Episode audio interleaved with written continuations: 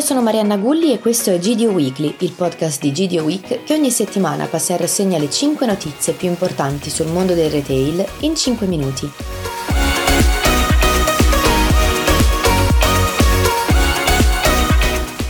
Tutti i giorni di Abbi Group esce dai confini sardi e approda in Campania grazie al gruppo di Palo attivo nella regione con l'insegna CRAI. Lo store è stato aperto a Cardito in provincia di Napoli all'interno del centro commerciale La Masseria di Via Gandhi. Il format è in linea con le caratteristiche dei punti di vendita già sperimentati, pensato per una spesa comoda, facile, accessibile, di qualità e fortemente incentrata sulle MDD e sui prodotti del territorio. Il layout apre sull'ortofrutta con esposizioni scenografiche e spazi per la frutta già tagliata e porzionata.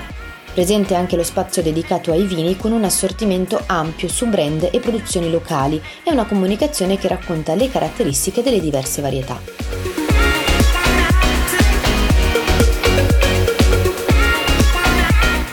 Il quick commerce non funziona nel nostro paese, a darne ancora una volta la conferma è la dipartita di Getir, attivo nel delivery della spesa e tra le poche realtà che era riuscita a sopravvivere all'addio prima di Gorillas e poi di Uber Eats all'Italia, due vuoti che Getir avrebbe dovuto colmare a proprio vantaggio, addirittura con l'acquisizione del primo a livello europeo. La startup turca lascia anche Spagna e Portogallo, mentre per le sorti dei 370 addetti ai lavori italiani ci sarà da attendere.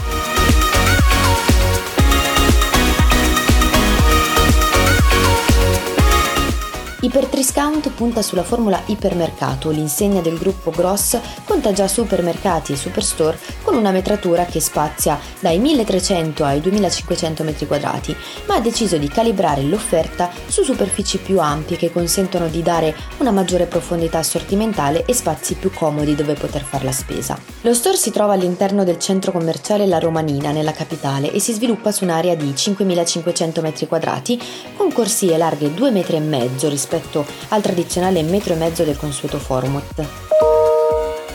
L'assortimento comprende 18.000 referenze, di cui 12.000 per lo scatolame e 6.000 per i freschi, mentre la barriera cassa è composta da 16 postazioni, di cui 4 a utilizzo diretto del cliente senza operatore self-checkout.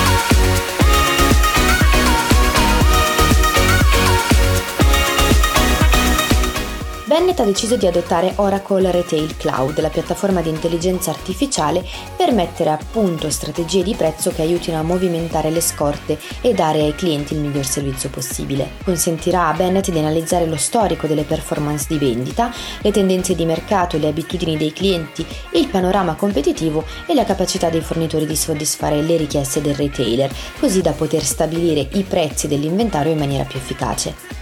Grazie all'integrazione dell'intelligenza artificiale in Oracle Retail e Data Store, Bennett può adeguare le proprie strategie di inventario e prendere decisioni in tempo reale su prezzi di singoli articoli o categorie di prodotti e ottenere così un vantaggio competitivo.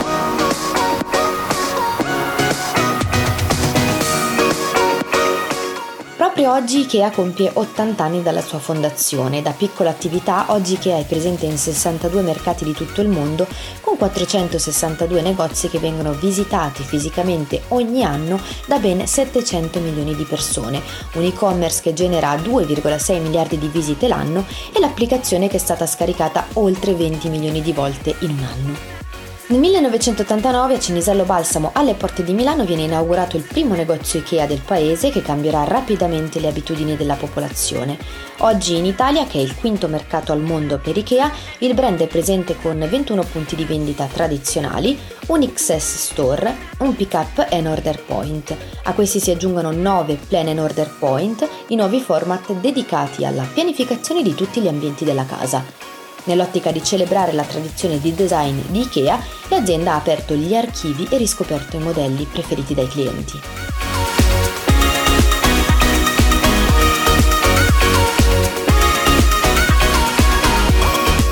Passiamo alle due notizie dalle nostre riviste. Su Markup i risultati di Fairtrade Italia, mentre su Freshpoint Magazine parliamo dell'iniziativa Adotta un albero di Pink Lady.